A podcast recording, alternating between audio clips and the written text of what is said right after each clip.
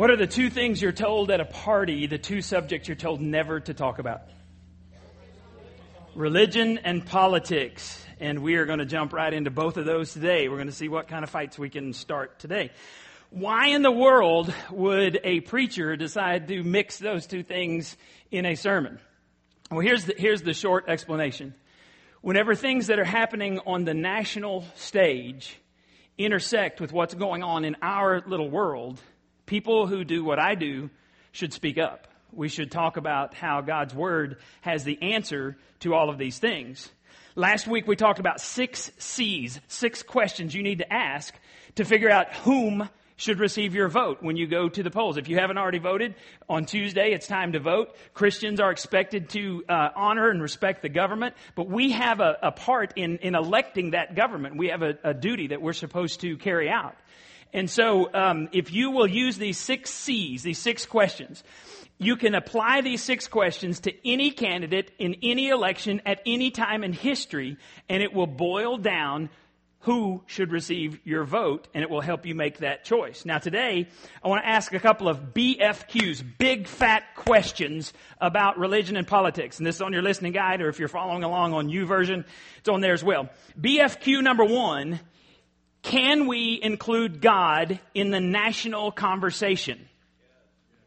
Okay, I know you say that. But it's not politically correct to include God in the conversation. I don't give a rip about being politically correct. I want the truth. You can't handle the truth. I've worked on that all week. That's the best I got. There, according to Jesus Christ himself, he is truth. Truth has a name. Truth is a person. His name is Jesus Christ. And according to truth, Jesus Christ, you don't get well from your hurts, habits, and hangups, all the issues of your past, until you meet Him and turn over all of your life to His care and control. It's what we talk about in, in Celebrate Recovery, but it's what we talk about all the time here as well.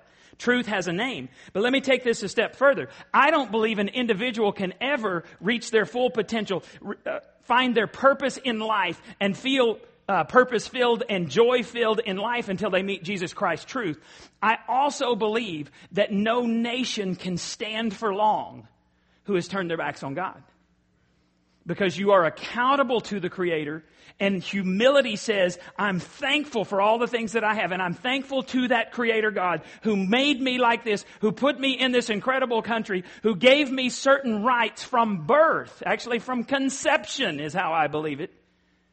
And we need to be a nation who honors that creator God. But in our country, it has become not cool to talk about God publicly. And I want to ask the question today, why is that? And the answer may surprise you. It's not because we're more educated. It's not because we're a people of science and not of religion. The reason we don't talk about God, the reason we've removed him from the conversation, is because we're affluent. Say, what? It's because we're rich. Now, I want you to follow this logically. Affluence and humility do not get along, do they? Because you know this to be true. You know that some of the most arrogant people that you've ever heard of, or even in your circles that you run around in, are the most wealthy people. As if their wealth puts them on a higher plane than people who don't have money. But let's take this step farther. Let's just really cut to the chase here. Examine your own life. And if you'll be honest, I bet you'll admit that you used to be a lot more humble when you had a lot less stuff. Something about accumulation of stuff is just uh, the opposite of being humble. And so I think that maybe we as individuals and maybe we as a country should adopt this next verse, these verses as our motto. Proverbs 30 verses 8 and 9. Give me neither poverty nor riches Give me just enough to satisfy my needs. For if I grow rich, I may deny you and say, Who is the Lord? If I get too wealthy, I may think I did this. I may look at my stuff and say, This is my stuff. I did this with my power. My hands did this. Who are you, God? Or the opposite side, if I'm too poor, I may steal and thus insult the name of God. So, so the writer here is saying, God, I don't want to be too rich because because then I get cocky, and I don't want to be too poor because I might do something stupid if if I'm if I'm in poverty, I might do something that would cause harm to your great name. God, help me to be content with enough. And I guess that's the problem is defining enough. The United States is 236 years old as a country. Would it be safe to say that as we have grown older and has, as we have gained more riches, more affluence, would it be safe to say that our country is more and more, more and more people uh, individually and nationally are asking the question, who is the Lord? Is that a safe assumption? More so than 236 years ago? More so than 100 years ago? More so than 50 years ago? People are asking the question, who is the Lord? The reason is not because we're smart, smarter than we used to be. The, the reason is because we're more affluent than we used to be. Affluence, here's the second thing on there affluence and dependence do not get along. The more affluent you become, the more, the less dependent you become, the more arrogant you become, and the less you feel you need God because I've got it all. The power of my hand has done this. Who is the Lord? And the ultimate irony is the reason we've turned our backs on God is because we've been blessed, so blessed by the very creator God that we now deny nationally. Nations have been doing this for thousands of years. It's not new to the United States. I want to go all the way back to Deuteronomy Genesis, Exodus, Exodus, Leviticus, Numbers, Deuteronomy, and show you that thousands of years ago, nations were doing the same thing that we're doing today. In this book, Moses doesn't get to go into the promised land. The uh, Israelites have already wandered around for 40 years. And what was going on was for 40 years, God was waiting for all of the whining, ungrateful, complaining Israelites who refused to obey God. He's waiting for them to die. The only people that got to live were the people under 20 years old and Joshua and Caleb. They were the only two over 40 that got to go into the promised land because they were the two spies who said, God is for us. God says, let's take the land. Let's take the land. The other 10 spies denied it and God said, okay, you're going to wander in the wilderness one year for every day you spied out the land. They spied out the land 40 days. They wandered for 40 years and everybody who whined and complained died. God says, now that I've got your undivided attention, I'm going to give you some instructions before you go into the promised land. And I'm going to let Big Mo tell you, Big Moses, tell you what I want you to, to, to know. And see, this is, you got to picture this. This would be like the Super Bowl, the World Series, the World Championship, the National Championship, everything rolled into the one. This would be the coach calling this all together and saying, men and women, we have waited our whole lives for this day. Moses is gathering together. You've got to pay attention. This is why we're together as a nation. God chose us. We went through slavery for this. Go all the way back to Abraham. God promised way back at Abraham that at this point we get to go into the promised land. And he says, there's two things you must pay attention to when you walk into this promised land. And he talks about it in Deuteronomy chapter 8, starting in verse 6. I want you to listen to these verses. I want you to see, I want you to tell me if these verses are relevant to the United States today. Observe the commands of the Lord your God, walking in his ways and revering him. Okay. I didn't put this on your listening guide, but you might just write this down. This has kind of been what's going through my mind for several days. Two things. Law, L-A-W, and awe, A-W-E. Moses said there's two things you need to remember in this promised land. Law, obeying God's law, and two, awe, revering him, honoring him. How many of you have been in a court of law? Now, I'm not asking if you've been the, the defendant in the court of law. You've just been in there, right? Let me see your hands. Who is large and in charge in a court of law? The judge. It's not the lawyer, although they think so sometimes, right? It's the judge, right? It's the judge. And, and when we, when we walk in there, I've been in there many times, only a couple of times as a defendant. This was years ago before I got serious about Jesus. Um, but when they, when they, when they hit that gavel down or when they enter, when they leave or when they say something, even, even the person who has the least amount of respect for the United States or for other people or whatever, you see the defendant over there, man, they dress up nice and, yes, sir. No, sir. And whatever the judge says goes because that dude has the power to throw your bootay in jail. And that doesn't go just for the defendant. That's anybody who dishonors him, contempt of court. Moses is saying, you're about to go into the promised land.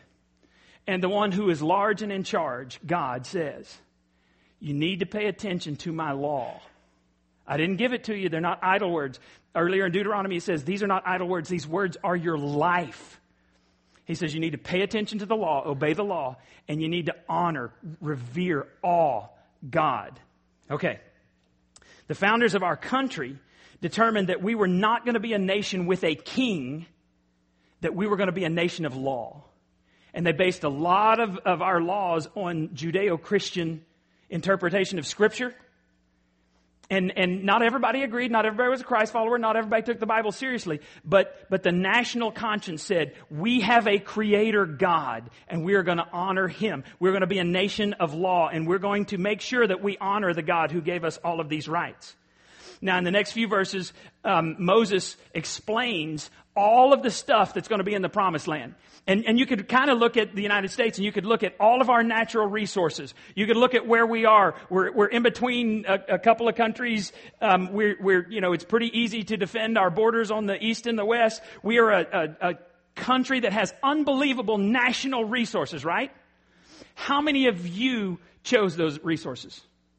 How many of you put the United States on the map where it goes? How many of you have any control over any of the national resources or treasures that we have? Any of you? Did you choose all of that stuff? No. The Creator God did. And right in the midst of that, and, and what he's telling the, the Israelites is, you're going to have a, some great stuff in this land, but you better pay attention to certain things. Skip down to verse 10. When you have eaten and are satisfied, praise the Lord your God for the good land he has given you. Moses saying, remember to be thankful. Is it human nature not to remember to be thankful? Do you have to teach your children to be thankful? Did your parents ever get mad at you for not being thankful? Did your spouse ever remind you that just say thanks? Right? Okay. It's human nature to forget. It's human nature to say, why should I thank God because I did this? It's arrogant, but it is human nature. Um, it's as if Moses knows what's going to happen because in verse 11, he's looking into the future and he says, here's going to be the problem. But that is the time to be careful. When? After you've eaten and been satisfied. Our country provides all kinds of stuff, really all the things we need, more than we need. He says, when you've eaten and be satisfied, be very careful. Beware that in your plenty, this is your affluence, in your riches, do not forget the Lord your God and disobey his commands, regulations, and decrees that I'm telling you today. And they're thinking, how can we ever forget? And Moses says, you're going to forget. You're going to get rich. You're going to think you did it on your own. You're going to turn your back on God. And he says, this law and all thing, I'm being very serious. No matter how rich you are, you better pay attention to God. You better obey his laws and you better honor and revere him. Moses says, God's going to bless you beyond your wildest imaginations, and the temptation is going to be to lose your dependence on God. That's what it means to forget the Lord your, your God, is to lose your dependence on Him. Things are going to be so good that you'll become arrogant and you'll say, Who is the Lord who's done all this? Verse 12. For when you have become full and prosperous and have built fine homes to live in, and when your flocks and herds have become very large and your silver and gold have multiplied along with everything else, be very careful. In other words, when your garage is full. Now, they didn't know about garages. These were people with tents. What's a garage? When your tent is full and you start building nice houses and you need more storage rooms. We know about storage, don't we? We got so much crap we have to go rent a room to put our crap in. Right? He's saying, when you get so much stuff, be very, very careful. Because at that point, it's when you turn your back on God. And he says, okay, Moses reminds him, you came from very humble beginnings. God brought you out of slavery. He provided food and water for them. They didn't have to go hunting for 40 years. God provided. Their shoes did not wear out. That's a lot of walking 40 years. My dad still, still has shoes from 40 years ago, but they don't look good. I've looked in his closet and I'm going, oh my goodness, dad, those are still perfectly good. I'm like, you're blind. How do you know? He really is. He's blind in one eye now. Can't feel out of one hand. Throw the stuff away. Somebody might need it. Nobody's going to need that stuff. Their shoes and their clothes didn't wear out for 40 years because God provided for them. Verse 17. Moses is going to say to them, Don't you dare think you pulled this off. You may say to yourself, My power and the strength of my hands have produced this wealth for whom?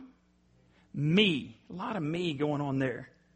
When you look at your, at your life and you go, I did this, and you pat yourself on the back and you're proud, I did this, that's when you're going to turn your back on God. And when you think you've done it in your own power, you think you don't answer to anyone. You think you aren't accountable to anyone. When an individual or nation loses their sense of divine accountability, that's when we begin to treat other people unjustly. This goes for any nation, Christian nations. If you think you did it, then you'll say, What's mine is mine, and you can't have any of it. And then it's a very short step to what's yours is mine, and I'm going to take it from you by force if necessary. Justice flies out the window when we think we are powerful. The American way is awesome when we're accountable to God. Capitalism, the free enterprise system are awesome until we leave God out of the equation. When we take God out of the equation, it becomes an excuse for hoarding and injustice. And where hoarding and injustice come about, you have to enact more and more laws to try to control ungodly people. The problem is not the system. The problem is the people in the system have turned their backs and are saying, Who is the Lord? The American dream is a nightmare without God. Verse 18. But remember the Lord your God, for it is He who gives you the ability to produce wealth. Is this on your listening guide? I don't remember if I put that on your listening guide. You need to underline that, that segment that says, he, It is He who gives you the ability to produce wealth. I, I have this underlined on my copy here. But remember the Lord your God, for it is He who gives you the ability to produce wealth, and so confirms His covenant, which He swore to your forefathers as it is today. This verse right here is exactly why I tithe. I give 10% of my income, not just the income that the church pays me, but any income I get extra. If I do a wedding, I get paid for a wedding, I give 10% of that. Lawns that I mow, I give 10% of that. Actually, we give a little bit more than 10%.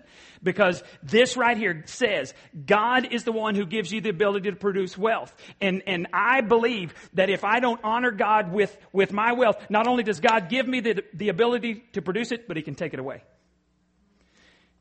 God says I'm supposed to use my talents in building up the kingdom of God. Awesome, I agree with that. The, the, the, Bible says that I'm supposed to use my time to honor the kingdom of God. Yes! But you want to find out what you really honor? You look at your money.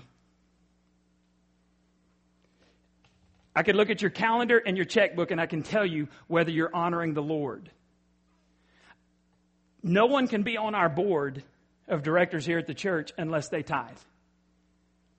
Because I don't believe God is going to bless our church if we got people making financial decisions and they're not giving. No one can remain on staff if they're not a tither. Because this says God is the one who is who gives us the ability to produce wealth. And he can take it away. And I'm not going to have God curse our church because we have people in leadership who are stingy with their money. That's when we find out what you really believe. It's also why I ask the compassion question. When I'm looking at a candidate, I do not care what you say about how much you care about poor people. If you don't do anything and you don't give anything to poor people, you don't care. I'm talking about candidates here. I look at their contribution. And, and if they don't give a significant amount, see, it, here's the deal. It's not even the amount of money. You know why God did 10%? 10% of $100 is what? $10. 10% of $1,000 is what? It's a chunk no matter what. If you only make $100, I remember in college doing this. In college, I made $25 a week. $20 a month went to God because I said, God, you're in charge. And there were times that I would pray and God would do some stuff, some stuff that nobody knew. People would come and, and, and give me stuff. Give me groceries. Sometimes my, one time my pastor said, Hey man, we don't think we're paying you enough. And I'm like, You're right. And he said, We're going to bump up your salary. And it was at the time I was about to have to go talk to him. God does stuff when you trust him. It's the, in fact, I'm getting off script here. Some people's eyes are getting big. In fact, it's the only time in scripture that God says, I dare you to put me to the test. Give and see if I won't open up the heavens and pour out so much that you can't contain it. But really, some of us just aren't willing to trust God with our money. And, and we find out what you really put your trust in. If anyone in the world should understand, understand this concept, it should be the people in this room. It should be the people of God. Verse 19. Would somebody turn on the AC, by the way? I'm dying. Thank you, little Jamie. Lots of people, I'm sweating, but I'm always sweating, and I see a lot of y'all sweating. Maybe that's the topic. Maybe that's what it is. Verse 19. If you ever forget the Lord your God, this is, these words scare me, people. If you ever forget the Lord your God and follow other gods and worship and bow down to them, I testify against you today that you will surely be destroyed. God's talking to the nation of Israel here.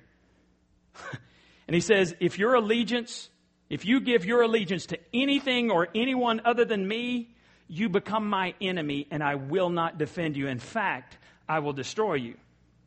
Whoo! Aren't you glad we're not Israel? We don't have a covenant with Israel.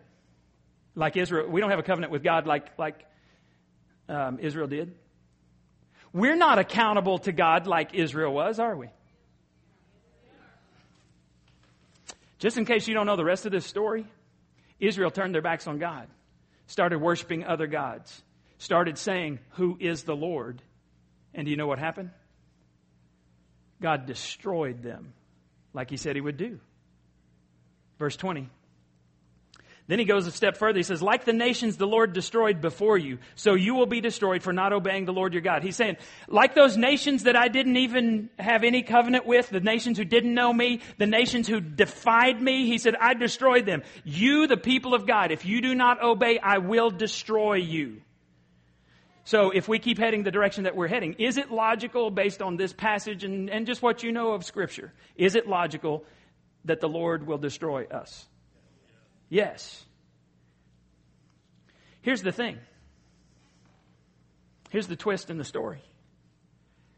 It doesn't have to be this way.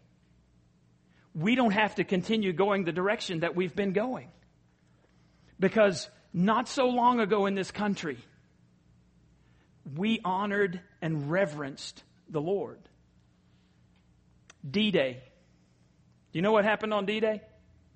I know you know about the battles. Do you know about the spiritual stuff that was going on on D Day? Just in case you don't, I've prepared.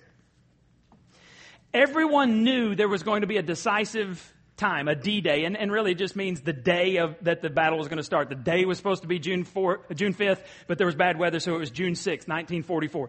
Everybody knew it was coming. The secret was nobody knew when and nobody knew where. The Germans knew we were coming. There were all these people gathered together. We'd done all this planning, and, and I was looking this up. We had over 150,000 Allied troops from 11 different nations. 11,590 aircraft were available in 1944. That's impressive.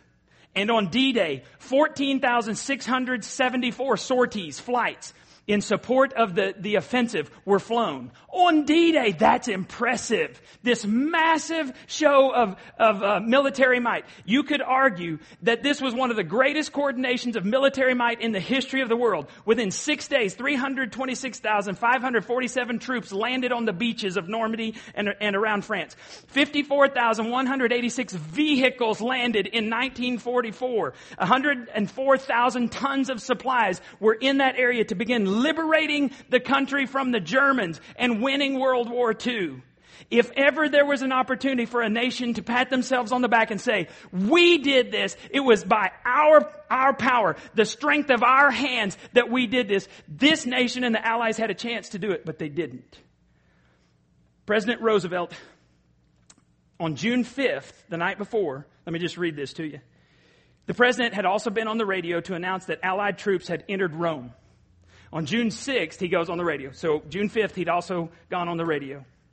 The spectacular news that Rome had been liberated was quickly superseded by the news of the gigantic D-Day invasion, which began at 6:30 a.m. on June 6th. This is the president of the United States. Here's what he says on the radio that night. Last night when I spoke with you about the fall of Rome, I knew at that moment that the troops of the United States and our allies were crossing the channel in another and greater operation. It has come to pass with success thus, thus far. And I'm not going to read you all of this, but here's what he says. And so in this poignant hour, I ask you to join with me in prayer. Almighty God, Our sons, pride of our nation, this day have set upon a mighty endeavor, a struggle to preserve our republic, our religion, and our civilization, and to set free a suffering humanity. Lead them straight and true. Give them, give strength to their arms, stoutness to their hearts, steadfastness in their faith. They will need thy blessings. Their road will be long and hard, for the enemy is strong. They fight not for the lust of conquest. They fight to end conquest. They fight to liberate. They fight to let justice arise and tolerance and goodwill among all thy people. They yearn but for the end of battle, for the return to the haven of home. Some will not return. Embrace these, Father, and receive them, thy heroic servants, into thy kingdom.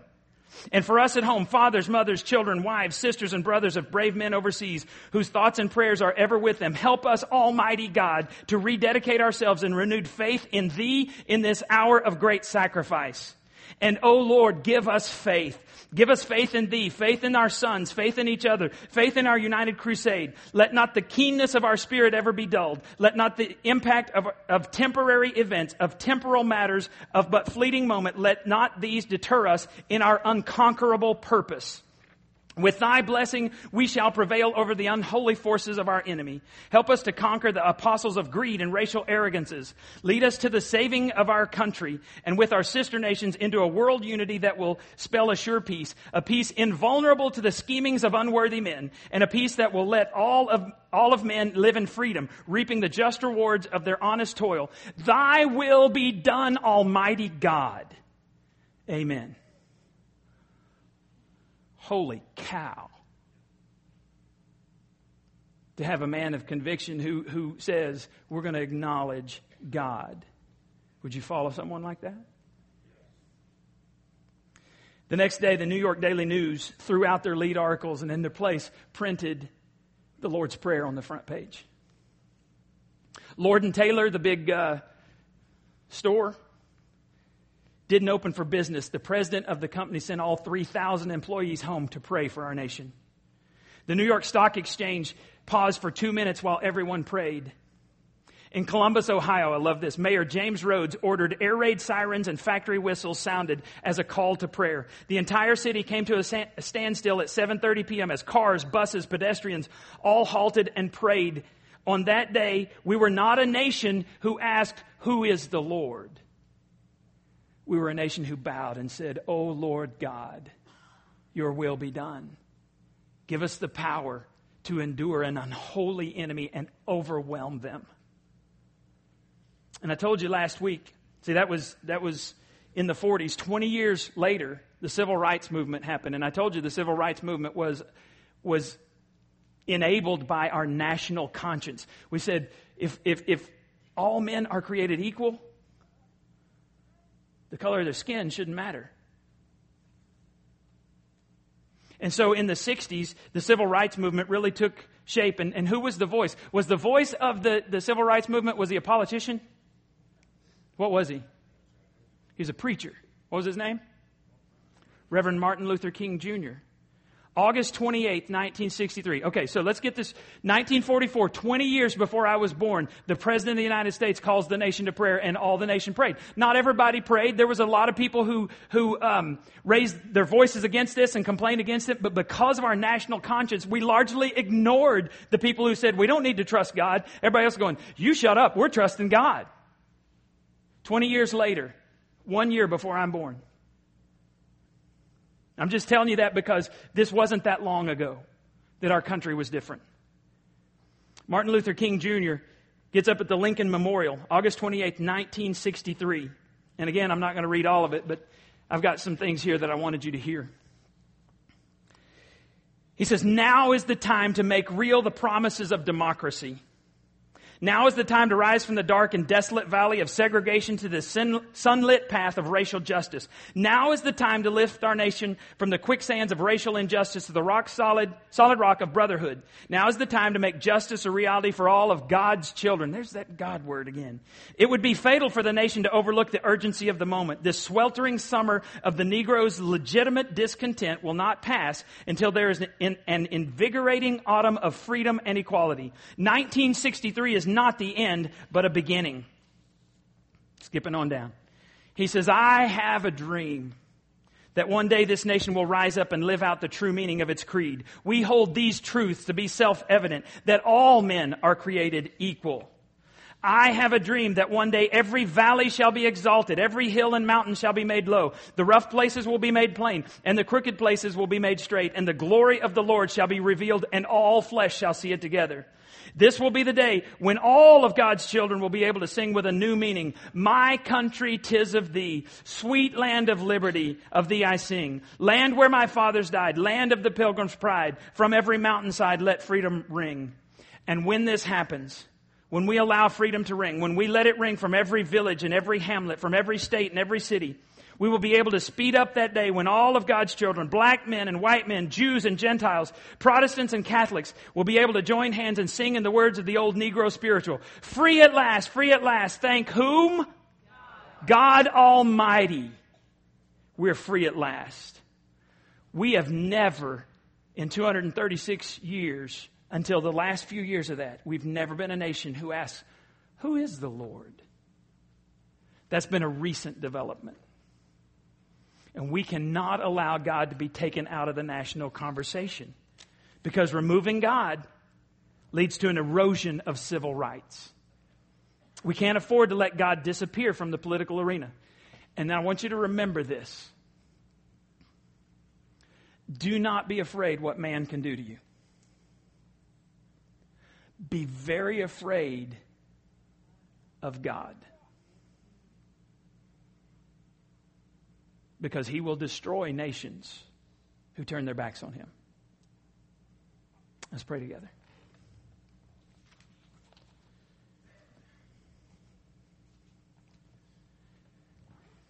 It is high time, Lord, that the men and women of God quit sitting on the sidelines as our nation goes to hell.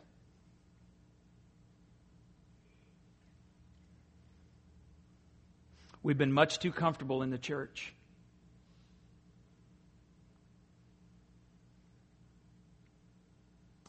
Would you stir up within us a passion to be a people who live what we say we believe?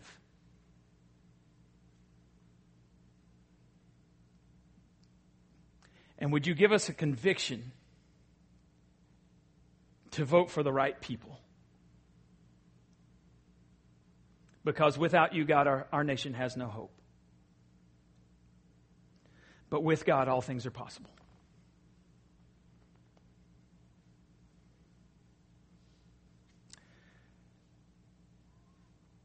I want you just to pray silently and ask God what you should do to please Him. Have you been one who, who has asked? Probably not out loud, but You've looked at your life and you thought, man, I've done well. And you've turned your back on God? You need to confess that to Him. Have you become complacent with your time or your money or your talents, using them on yourself? Need to confess that to God.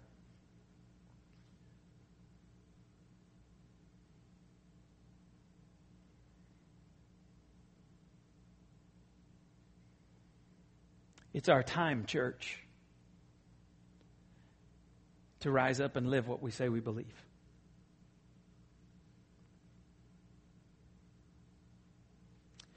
Father, convict our hearts and show us the next step to take. We pray in Jesus' name. Amen. Starting a new series next week called Deep and Wide. We're talking about how God always wants people to grow spiritually, but He never wants us to quit reaching out to people who are lost because it breaks His heart when folks go to hell. Um, we're about to go have some fun. Before we do that, a couple of housekeeping things. Take your registration cards, fill that out. If you have a prayer concern, write that on the back. Um, if you haven't voted, don't even write this down because I would pester you about it. If you hadn't voted, make plans to go and vote on Tuesday. Uh, it is that important. And, and don't ever think that one vote doesn't matter. Your vote matters. And, and I, actually, I saw this on Facebook. I read a lot. I, I rarely post on Facebook. Um, I know one person said, because I, I, wrote this thing, and I don't even know if this was in response to that or not, but she said, I voted, now I can complain. Because I said, if you, don't, if you don't vote, you don't have a right to complain. I see you laughing over there. Um, I don't know if I, I just laughed, but you do. If you vote, you have a right to complain. If you don't, shut up. I mean, you, you don't have a right to complain. Get out and vote.